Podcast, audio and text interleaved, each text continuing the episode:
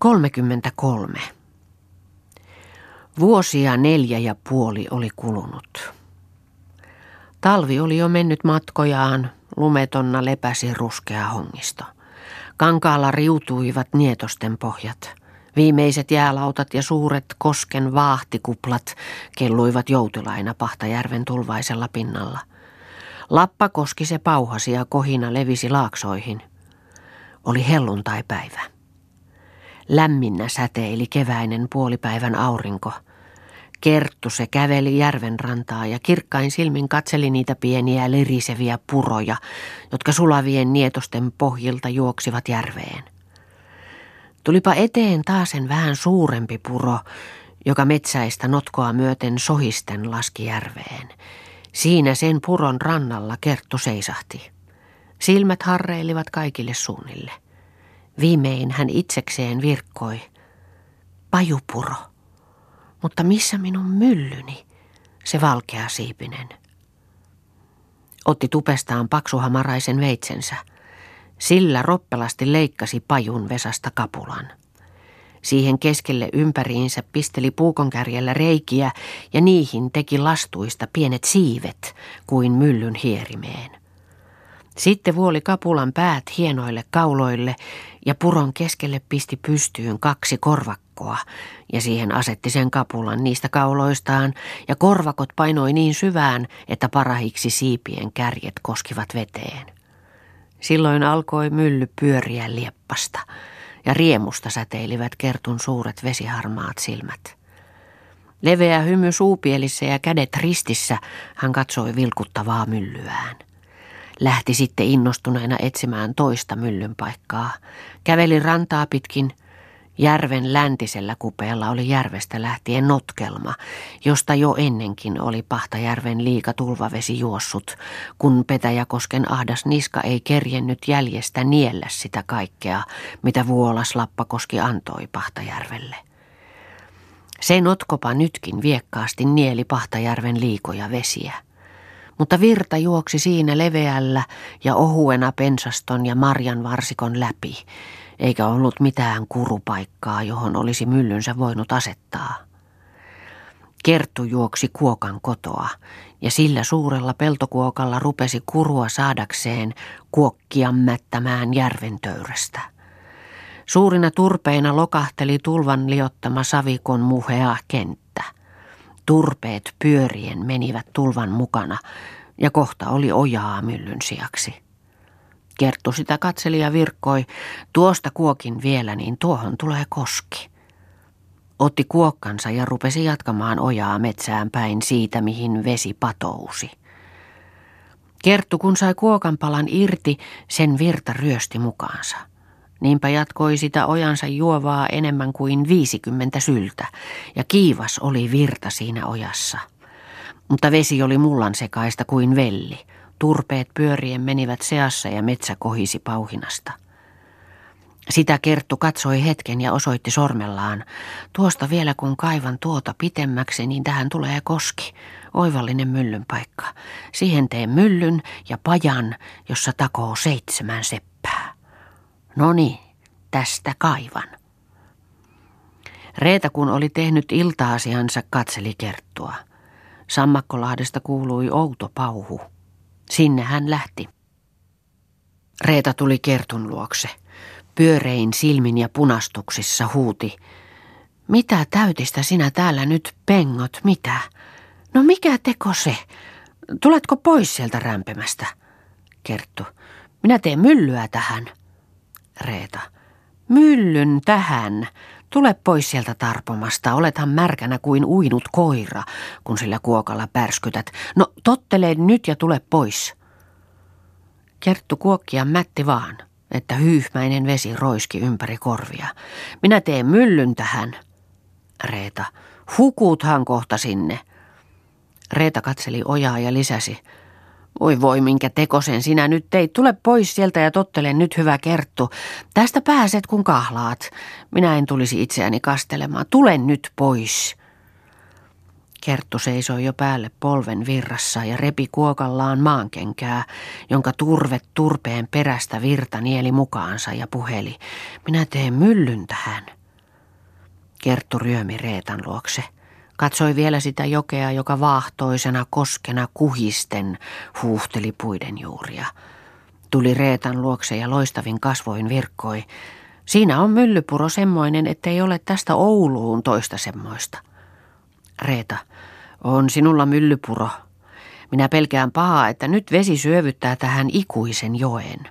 Katsopa, miten tuosta petäjän juuren alta on jo multa syöpynyt. Katso, ihan kaatuu tuo petäjä. Herra Jumala, päällemme kaatuu. Siirrytään pois. Huh, voi voi, kun yritti tulla ihan päälle. Petäjän juuresta lokahtivat suuret turpeet virtaan ja paljaaksi huhtiutunut petäjän haarakas juurikka. Sitä Reeta osoitti sormellaan ja valkeaiset näkyivät ympäri silmistä. Mutta se on nähtävä, että se suurenee myötään tuo kaivos. Kerttu. Ei ole suurennut, minä sen kuokin. Reeta. Sinä et ole kuokkinut niin syvältä. Voi voi, minkä sinä nyt teit. Kyllä meidän pitää tukkia tämä oja.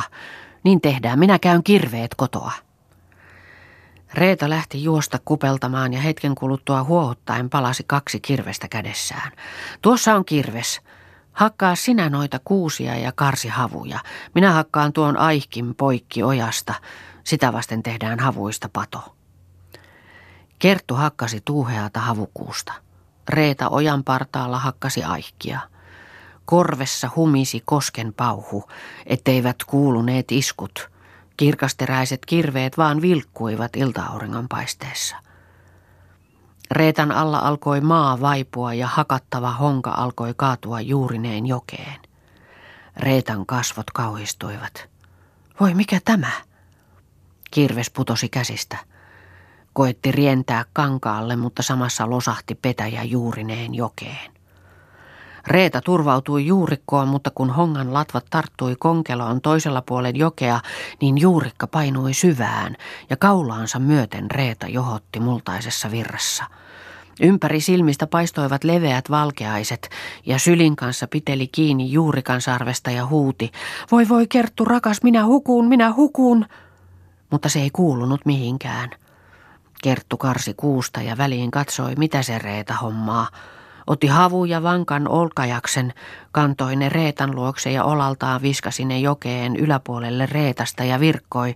Tuossa on havuja. Reeta.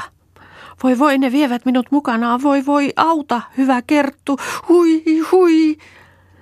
Reeta joutui havujen sekaan multaiseen jokeen. Mutta virta pukkasi hänet kuusen juureen ja siitä Reeta vetäysi maalle ja hätäisesti puhallelle virkkoi. Voi voi sitä kylpyä, voi voi Jumala nähköön sitä kylpyä. Hukkua yritin. Reeta katsahti kerttuun ja viha leimahti kasvoihin. Mulautti pahan silmäyksen kerttuun, mutta ei kuitenkaan virkannut mitään. Lähti sitten kyyryssä niskoin kiireesti kävelemään kotiin. Mennessään murisi. On sitä nyt märkänä kun olisi märkänä, vaan kun on savilietteessä. Jos olisi järjellisen tekemä, niin kuulisi varmaan kuminakakkunsa. Tuolla savisella hameella roikuttaisin ympäri korvia. Voi voi, sen tuon mielettömän kanssa, kun on kahden kankaalla. Saa viisi nähdä, kuusi kokea. No kaikki satuttelee sentäänsä. Se nakkasi ne havut siihen kuin hyvän tekijä vaan, mutta niihinkös kun se savinen virta vastasi, niin ne koppasivat minut kuin rikat mukaansa. Ja entäs se kirves? Se meni kuin tina tuhkaan, sen tien perässä on se ja pysyy. Pirttiin meni Reeta ja riisui vaatteensa päältään, löi vihoissaan loukkoon ja sanoi, kyllä ajan pesemään nuo ryötit. Tulehan sieltä ajan kyllä pesemään – katseli itseään, mutta olenhan aivan saven vallassa. Järveen saa mennä, ei siitä muuten selveä. Järvessä kävi Reeta peseytymässä, pani puhtaat vaatteet päälleen, nakkausi vuoteelleen ja peittäysi peittoon. Puistalti vielä itseään ja virkkoi. Huh, kaikkiin sattuu. Linnun ikää se elää ihminen. Siinä ei ollut surma kaukana. Voi voi, kun oli hirveää. Kylmä, niin kylmä se vesi ja samea, ettei näy pohjaa. Kuinka syvä lienee ollutkaan. Se hongan tyvi tutisi vaan jalkain alla ja virta kiskoi minua mukaansa. Eikä ymmärtänyt tulla auttamaan. Toki se luuli, että minä niitä havuja huudan, kun huusin, että hukun. Oi voi sentään, kyllä ei ole älyn kohdalla paljon pitämistä. Mutta nyt se ei älyä tulla pois. Vielä se sen tekee muun hyvän lisäksi, että hukuttaa itsensä. Pitää se hakea pois. Reeta pani turkin päälleen ja lähti kerttua hakemaan. No mitä sinä hupajat, kun yhä kannat niitä havuja? Etkö sinä näe, että mikä hyvä niistä nyt on? Tuonne virran mukaan hupenevat kuin tina tuhkaan. Kerttu katseli Reetaa. Väsymyksestä lääpästyksissään virkkoi. Käskithän sinä tehdä tähän patoa. Reeta mulautti syrjäsilmällä. Käskit!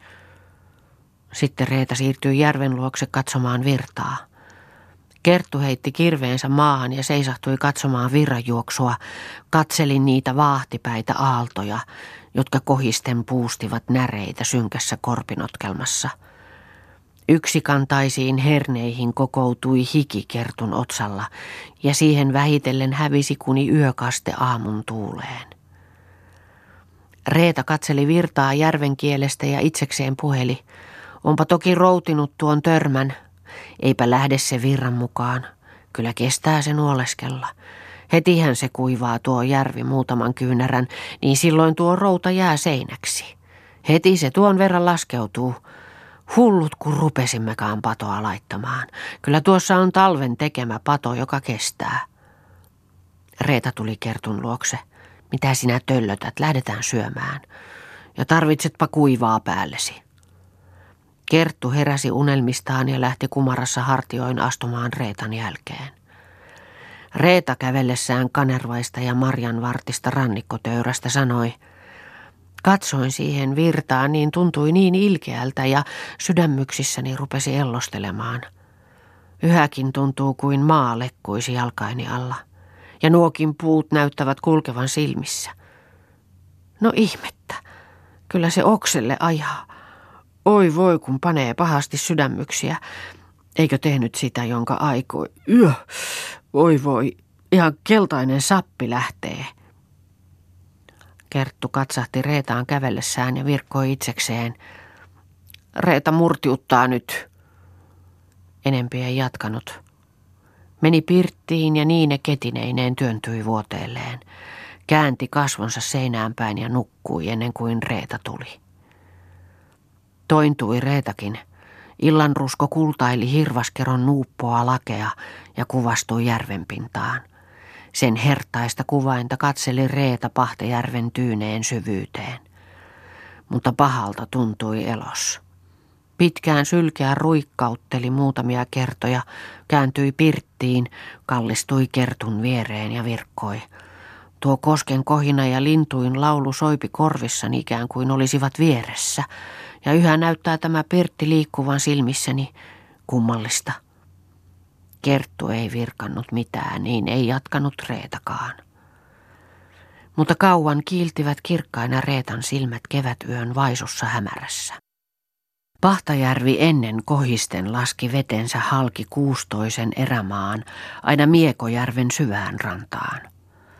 Mutta hiljaisena seisoi nyt kuusisto ja kuivana ronottivat koskien kiviset pohjat.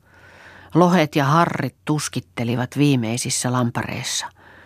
Kolmen viikon kuluessa Pahtajärven vesi suurenteli kertun myllypuroa poikki Savisen rantatörmän ja multaisen kankaan. Halki muheaan auton uurteli syvän tiensä alavalle karpalosuolle. Sen laidassa eksyi moneen korpeen, koitui viimein hirviuoman kautta suurelle pajusuolle, jonka sammaleiset mättäät peittyivät savilietteeseen, ja juoksevassa virrassa seisoivat kuihtuvat mäntytannarit ja kuivaskarvaiset koivupensaat. Siitä pudottautui pajupuron alankoon ja pitkin Pietolan niittyä kiertävänä kaarena laskeutui metsärantaiseen Kalliojärveen. Sameana oli vesi Kalliojärvessä enemmän kuin kolme viikkoa ja kalat oudostuivat sitä kummallista tulvaa. Ei kolmeen viikkoon näkynyt kalanpistoa ja tyhjänä olivat verkot Pietolan kalamiehillä. Tuo uusi väylä uurteli uransa Pahtajärven lähellä niin syväksi, että koko järvi meni kuivaksi. Ainoastaan halki järvestä jäi virtainen juova tuskin kymmentä askelta poikki mitaten. Koko tuo aukea, missä ennen kiilteli välkkävä pinta ja missä siijat ja ahvenet hyppelivät, oli mustana kamalana lietteenä. Reeta istui yksinään juhannusyönä rannan töyräällä uuden väylän niskalla.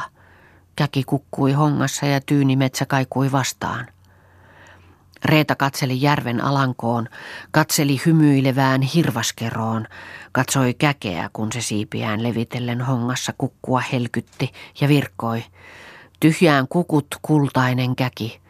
Enpä tiedä tikka raukka, kuta tammea takonen, kuta kuusta kolkuttanen. Tuolla järvenä on karjan ruokamaa, lietteenä kalavesi. Voi voi onnetonta. Katseli vielä syvään kuiluun, jonka pohjassa levollisena juoksi mietovirta, jonka pyörteiseen pintaan kuvastui vaalea savitörmä. Kaukaa kuusikon helmasta kuului kosken humiseva pauhu. Sinne harreilivat Reetan silmät. Saara tuli takapäin ja virkkoi, täälläpäs olet. Reeta, his, kun säikähdin. No hyvä kun tulit. Olen koko päivän ollut niin tyhjillä mielin. Voi voi, kun toki tulit. Minkä sanoman kannat? Raaha. Rauhan sanomat. Mutta nythän tänne ei pääse ei lentäväkään. Kaikki alangot ovat tulvana ja lietteen vallassa. Mutta mikä pahin, niin meidän niitty on aivan aitoja myöten yhtenä virtana. Se on kauheaa. Kyllä siitä ei ole ikipäivänä, ei pitkän piikin toivoa. Mikähän elukka parat ensi talvena perii. Pentti sairastaa hengenheikkona. Etkö sinä lähtisi sinne? Pentti se tahtoo sinua tulemaan luokseen. Se tuli ensin pahoilleen siitä, josko lienee tuo tulva Jumalan rangaistus siitä, että hän valtasi Pietolan. Metsiä se on kävellyt monet päivät, kävi provastinkin puheilla, mutta ei se ollut sanonut muuta kuin soviin nopeasti Riita veljeis kanssa. Lähde sinä Reeta sitä lohduttelemaan ja anna sille kertun puolesta anteeksi.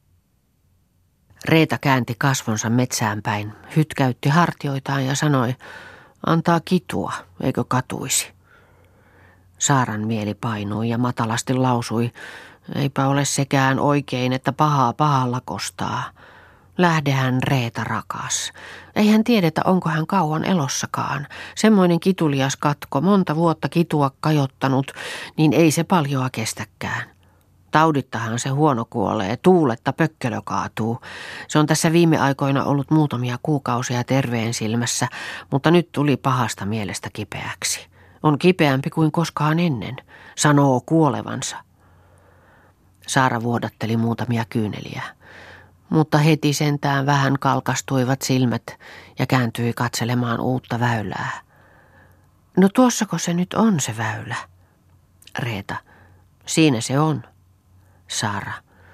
Voi ihme, minkälainen on. No on sillä vedelläkin voimaa, kun sille annetaan. Marttilan ukko kuului ennustaneen, että sota siitä tulee tahi suuret nälkävuodet. Niin sanotaan Martti Ukon sanoneen, ja kyllähän se on pelättävä, ettei se tuommoinen ihme pateetta mene. Voi ihme, sehän on kiskonut ihan aarnio honkia mukaansa. Reeta, on se vienyt. Tuolla vuomalla on suuria kasoja ja on monta peittänyt lietteeseen. Kyllä se on ihmeitä tehnyt, lienee hän edellä minkä tahansa. Mutta tuo on kamala, kun tuo järven pohja on aivan mustalla muralla. Voi voi sentään, ei näy nyt siinä alliparvia, ei sorsaparia uiskentelevaksi. Ja oli muuten miten oli, mutta mille sitä nyt suunsa aukaisee? Mistä nyt saa kalansirkan syödäkseen? Ja tuo vuoma, paras lehmän ruokamaa, on tuossa tulvan vallassa. Saara ei näyttänyt kuulevan Reetan puhetta. Virkkoi. Lähden nyt Reeta rakas Pentin puheille. Reeta. Eivät ne asiat sillä parane. Sitä tietä on kerttu tuolla kaaterella. Sitä tietä minä tässä. Sitä tietä kaikki siskot ympäri ilman ääriä. Ilman tuota samasta penttiä ja hänen äitiään olisimme kaikki Pietolassa. Se velka on minun sydäntäni lämmittänyt. Tämä kaikki antaa anteeksi. Hyh, vähälläpä nyt paljon ostettaisiin. En päätänikään käännä sinne päin. Saara, sinä näyt olevan oikein vihassa. Eihän tuohon minun ole syytäni. Tyhjää minulle pusket vihojasi. Ja olenhan parastani koettanut, vaikka se minun hyväni ei tunnu missään. Linnassa olisi tuokin kerttu ilman minutta. Minähän pentin kielottelin, ettei siitäkään lapsen murhasta ilmoittanut kenellekään. Ja toinen se muorin kuolema. Kyllä siitäkään ei olisi päätä silitetty, kun olisi paremmille korville tullut. Ajattelepa niitä asioita. Reeta. Lapsen murhasta. Hulluko sinä olet vai viisas? Luuletko sinä semmoisia kertusta? Hyi. Minä tiedän, että Kerttu on tänäkin Jumalan yönä puhdas siitä asiasta. Kyllä minä sen tiedän. Vai lapsen murhasta? Minä suutun. Reeta puisteli itseään. Hiukset kohoilivat ja silmät pauruilivat. Saara pyyhiskeli silmiään. No Reeta, asetun nyt. Olet niin vihassa, ethän tuota ennen ole niin taipumaton ollut. Olenhan sinua auttanut tännekin. Miten voit nyt noin kova olla? Lähden nyt toki Reeta kulta. Ethän tiedä minkä hyvän vielä saat, jos vielä pääset Pietolaankin takaisin. Reeta. Nyt eläkää ja kuolkaa siinä Pietolassanne, kun olette saada voineet. En lähde, en. Saara. Älä nyt kosta pahaa pahalla. Reeta. Köyhältä ei jouda kauas velaksi. En lähde. Reeta läksi astumaan pirttiinsä. Suu oli murrollaan ja mennessään murisi itsekseen. Siinä ei paljon huolittaisi. Ensin ne toisilta vallataan maat ja mannut, elot ja elämiset. Sitten ei muuta kuin anna anteeksi, silloin on kaikki hyvin. Sukkela kiepsaus. Niin ne viisaat tekisivät. Mutta on sitä mieltä leivänkin syöjällä, jos kävynkin purjalla. Semmoisia asioita tullaan noutamaan kuin aitasta. Kyllä minä muistan, monta kyyneltä olen itkenyt heidän tähtensä. Olkoot nyt siellä, minä olen täällä. Niin murisi Reeta ja ynsein kasvoin rupesi kertun viereen nukkumaan. Mutta uni ei tullut. Kirkkaina viipyivät Reetan silmät ja itsekseen hän puheli, voisippa tätä. Minä muistan kaikki, mitä he ovat meille tehneet. Minä muistan muikkukekrin, kalakekrin, kaikitekin. Kaikki täällä on korvajuuressa. Anna anteeksi, ei suuri sana suuta halkase. Nyletään toisilta henki ja eläminen, sitten tullaan sanomaan anna anteeksi. Se on ajatusta. Nyletään vaikka nahka toiselta ja sanottaisiin älä ole milläsikään, anna anteeksi. Se ajatusta. Pahalla pahaa kostaa. Sitä emme ole tehneet. Olisimme kostaneet, niin olisimme polttaneet tulta taivaalle koko pesän. Sitä emme tehneet. Pakenimme kuin jänikset haavalta. Jätimme kaikki mielellämme. Oi minä muistan sitä hetkeä, kun tytöt jättivät Pietolan. Anna anteeksi, ei muuta kuin hypättäisiin kuin hyllyltä. Toisen perällä vaan tuleen istuttaisiin.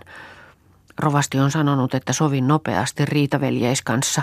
Se on raamatun sana ja se on, että laita paikat paikoilleen ja tahdo sitten sovintoa.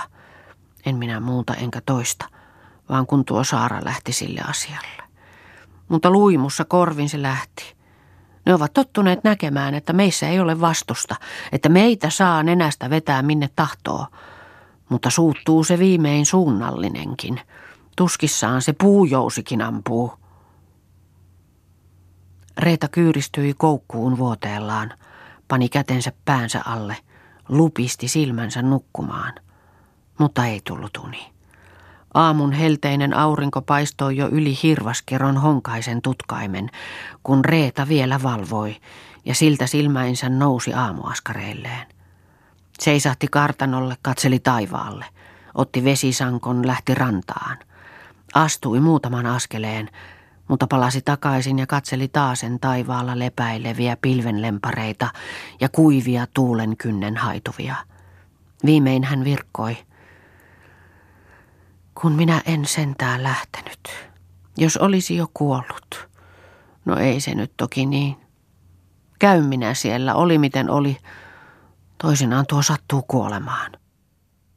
Sitten Reeta koppasi sankkonsa, kävi vettä rannasta, Kasteli lypsin kiulunsa ja meni lypsämään kyyttöä, joka seisoa möllötti pienellä peltokuokoksella ja raukeasti silmiään lupsautelle märehtiä veuhtoi. Hännällään kahden puolen huiskautteli ja suuria korviaan silloin tällöin heilautteli. Ja kun kyyttö oli lypsetty, herätti Reeta Kertun ja sanoi Kertulle, Vie sinä nyt tuo kyyttö tuonne raatesuolle ja lappakorvelle päin. Antaa sen oppia siellä päin kulkemaan, kun on tuo karpalo suotulvan alla. Vie nyt heti. Mitä se tuossa suitsun luona tekee? On se siinä koko yön ollut. Ei siinä maha täydy. Vie heti ja ole sitten kotona. Minä käyn Pietolassa. Kerttu. No, no, kyllä minä. Enempi ei Kerttu jatkanut. Paitahihasillaan ja lyhyt hamettölppö päällään avojaloin lähti astumaan kankaan lievettä raatesuolle päin ja truitutteli kyyttöä tulemaan. Kyyttö venytteli pitkään, nuoleskeli itseään ja lähti häntäänsä huiskautellen kävellä jampimaan. Nuuski maata ja rautainen kello nalkahteli kaulassa. Kongiston helmaan katosi ruskeakylkinen kyyttö. Kello alkoi kuulua sekavammin ja Kertun kutsunta kaikui vaan rinteillä. Reeta se matkusteli Pietolaan, tarpoi tulvaisia korpia ja kierteli pitkiä mutkia päästäkseen kuivin jaloin enimmät matkat. Puolen rinnassa oli jo päivä, kun Reeta saapui Pietolaan. Seisahtui pellon pientareelle ja rengas silmillään punastuksissaan ja suusopella katsoi Pajulahteen päin – jossa kirkkotien vieressä paloi vähänen tuli ja harmaan sininen savu kitkuili pieninä haituvina juhannuspäivän kirkkaaseen ilmaan. Saara tuli Reetan luokse. Huivi oli silmillään ja kädet rinnoillaan. Sanoi, no nyt sinä tulit. Reeta, mikä tuo tuli tuolla rantapajukossa? Eihän siellä lehmien suitsu. Saara, Siinä poltettiin äsken pentin vuoteita. Reetan silmät kirkastuivat. Kasvoissa välähti ja virkkoi. Pentin vuoteita. Onko Pentti kuollut? Saara painoi kätensä kasvoihinsa ja itkun seasta virkkoi. Kuollut. Kuollut on. Reetan kädet lavahtivat varattomina alas. Milloin se kuoli? Saara, vasta äsken kun sinä saatoit olla niin kova. Se poltti ne kirjat. Reeta. Poltti ne kirjat. Mitä hän sanoi? Saara. Käski tuoda ne kirjat ja hänen nähteensä piti polttaa uunin takalle ja käski sanoa sinulle. Sitten se heti. Reeta katsoi maahan. Kirkkaat kyyneleet ilmautuivat silmien nurkkiin. Kääntyi, tarttui Saaran kaulaan ja vavisten sanoi – olkoon anteeksi. Reeta otti aitasta leipiä säkkiinsä, lähti huivi silmillä astumaan takaisin Pahtajärvelle. Tuli kärppälehdon liepeeseen, jossa röyheät koivut pimittivät ilman ja kesän tuuli huokaili heiluvissa koivuissa. Reeta heitti säkin pois selästään ja seisoi. Ei hän katsonut mihinkään. Silmät jäykästi harreilivat metsään. Tavallisen kovasti hän virkkoi – poltti ne kirjat. Mutta yhtäkkiä murtui mieli. Kasvot kurtistuivat ja silmistä tulvahtivat suuret vesihelmet. Hyvää kuoleva tekevi, maalta lähtevä pahoa. Ei olisi uskonut, että niin sievään kuoli. Ei uskonut. Ei olisi uskonut. Voi voi sentään. Ei olisi pitänyt. Ei olisi pitänyt olla niin kova. No kyllä kai Jumala sentään antaa anteeksi. Voi minua, kun olin niin kova. Itkisin vaikka verta, kun saisin takaisin. Mutta kyllä Jumala sentään armahtaa penttiä. Kyllä hän armahtaa. Reeta lankesi maahan kasvoilleen tuuhean kuusen sammaleiselle kengälle. Huokauksia kuului ja hartiat nyt jähtelivät. Hetken siinä oltua nousi hän ja murheisena jatkoi matkaansa.